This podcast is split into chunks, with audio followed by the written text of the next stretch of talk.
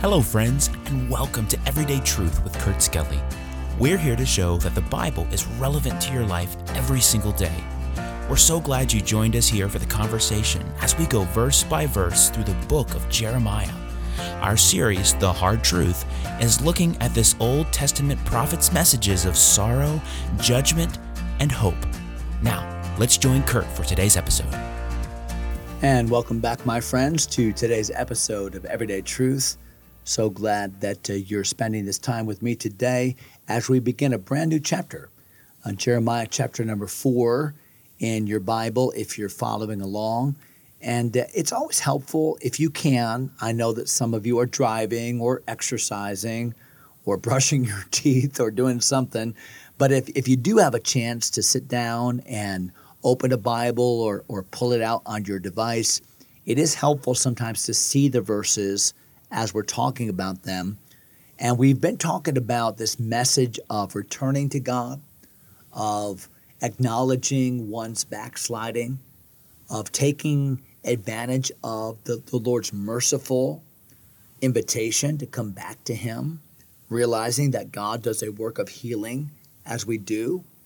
And in that vein, we, in chapter number four, and remember, obviously, that these scriptures we have chapter titles and chapter divisions and verse divisions, but understand that when the Bible was given and written, uh, these were not here. So I'm glad that we have chapter divisions and verse references because it makes it easier to do just that reference, but let's not allow them to get in the way of the flow of the text.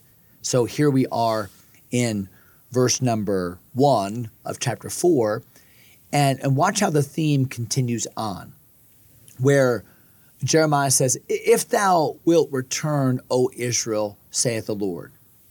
So no, notice the condition if, if thou wilt return. God, God gave Israel, and isn't, isn't it interesting that he calls them Israel here? So Israel would refer to the entire nation, uh, both the northern kingdom, which had turned from God and was destroyed now, although there was a remnant of people that still lived. And then, of course, Judah, which was the southern two tribes uh, to whom Jeremiah is predominantly speaking. But if thou wilt return. So the point here is that we as people have the, the choice. God is giving the option, He's making the plea, the mercy is extended, the forgiveness is available. But there's an if, and the if is based upon the will of the people to respond to God. So if thou wilt return, O Israel, saith the Lord, return unto me. And if thou wilt put away thine abominations out of my sight, then shalt thou not remove. What, what a great promise that is. So if you're going to return unto me, then part of that returning as God explains what turning back to Him involves is going to be a matter of putting away your abominations. So, what a strong word. The abominations here refers to that which had taken their heart, the idols that represented the false gods. And abomination is such a strong word because abomination means that which God hates. That which God hates, he loathes. A God hates that which takes you away from Him. He hates those idols that have so easily grip our hearts and distract our attention from Him. And the Bible says that turning back to God involves a, an identification of those besetting idols in our life, and then the willingness to repudiate them, to say no to them, to put them aside. And the language is very clear here put away, put away thine abominations. It's the, it's the language of divorce. Divorce them, be done with them. Put away is, is a reference to that. And so that will put away thine abominations out of my sight. I don't want to see it. Uh, it's not that you can ever hide something from God. That's not the point. The point is, uh, I want to see you clean. I want to see you without those things. Get rid of them. Don't bring those things. Uh, you cannot serve me and at the same time serve those idols. So if you're going to be in my presence, if you're going to be with me, then you're going to you're going to have to say no to them. And so if if the metaphor here is God as a husband and uh, Israel is the wife, the point is don't bring your boyfriend home. Don't don't bring your boyfriend home. I, I don't want him in my house. No, you've got to divorce him. You got to get rid of him. You got to say no to him because that is what is impinging our relationship. What what what a metaphor. And watch the promise of verse number 1 and put away thine abominations out of my sight, then shalt thou not remove.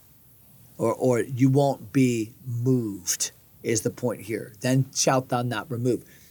So if you'll come back to me, if you'll turn to me, if you'll get right with me, if you'll get rid of those idols, if you'll get your heart right, then then I will stabilize you.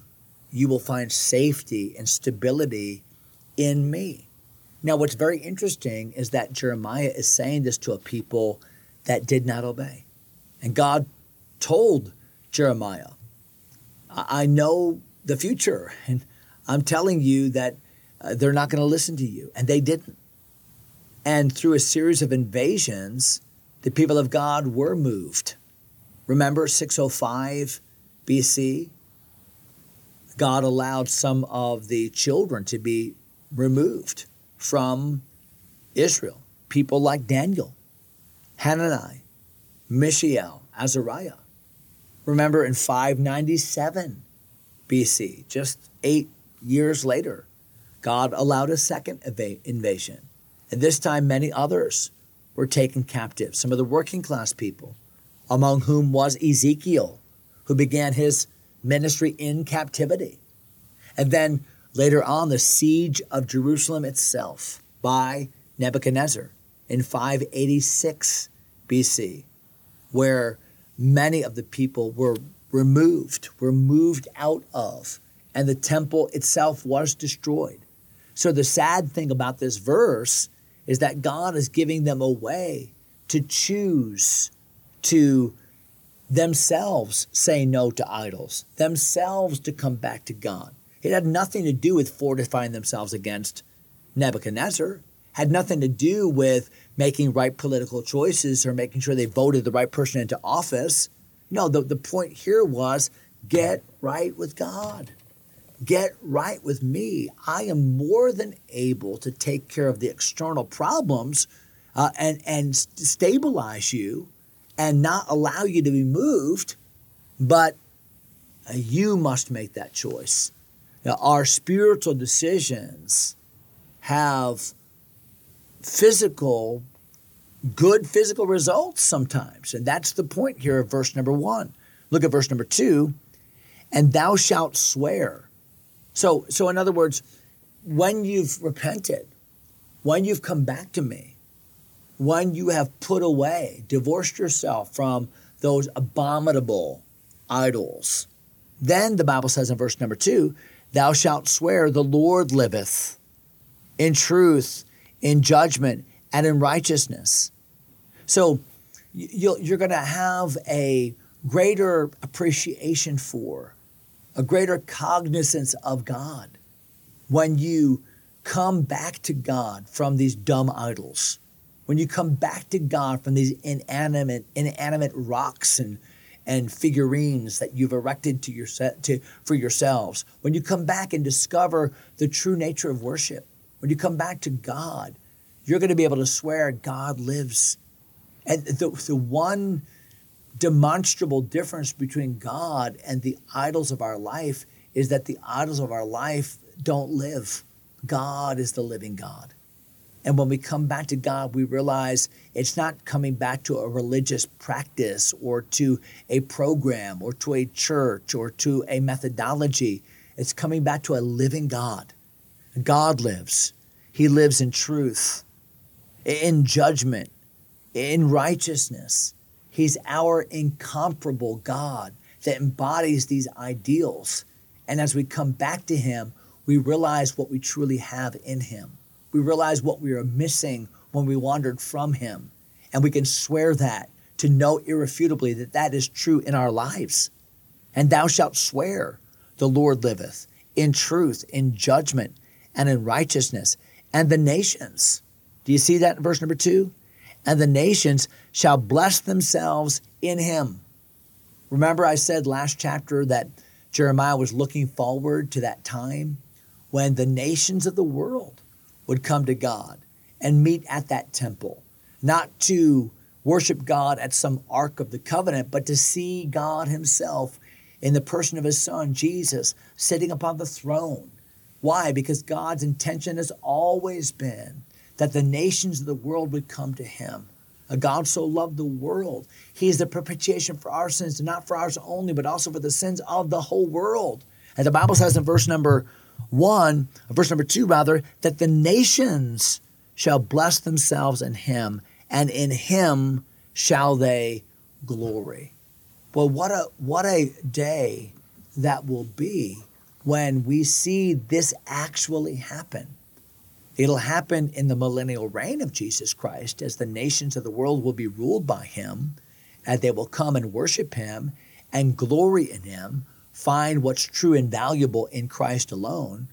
But sadly, even after a thousand years, uh, the Bible teaches that many will not have had a heart for God. Those that are born in the millennial reign of Christ, uh, so, many will turn from the Lord, even after a thousand years, when Satan is allowed to be loosed for a season. And then there'll be final judgment. But then, after the great white throne judgment of God, and I know I'm saying a lot right now and throwing a lot of eschatology at you, uh, there will be the time when uh, forever and forever and forever, every kindred, nation, tribe will worship and serve God in complete harmony. And He, His glory, will be the light of all of us. And uh, Jeremiah, I think, points to that as the ideal. The people of God could have had such blessing. He, he, even immediately in that repentance, they could have avoided so much pain. They could have been in a place of stability and blessing. And yet they didn't take advantage of that big if. If, if, if only. I wonder how many times in our life we look back to key moments and say, if and yet, what the Lord is offering here is hope. If, if you will return. Are you far from God today? Have you made some bad choices? Do you feel like you are empty and lost? Do you feel as if you're not where you once were? Hey, if you will return, if you will return, put away whatever it is that's inhibiting you. Say no to that idol. Sometimes it's the idol of the internet, the idol of social media. Sometimes it's the idol of some besetting sin. Put it away. Come back to God. Swear that God lives and He's what you need. Bask in His glory and see what God will do to a repentant heart. Boy, He'll do a great work, won't He? So I hope that helps today. We're out of time, obviously, but we'll come back to verse number three uh, next episode. Hope you'll join us for that. God bless you, my friends. Thanks for taking time to listen. If you enjoy Everyday Truth, go ahead and subscribe to the podcast or share it with a friend. Until next time, God bless.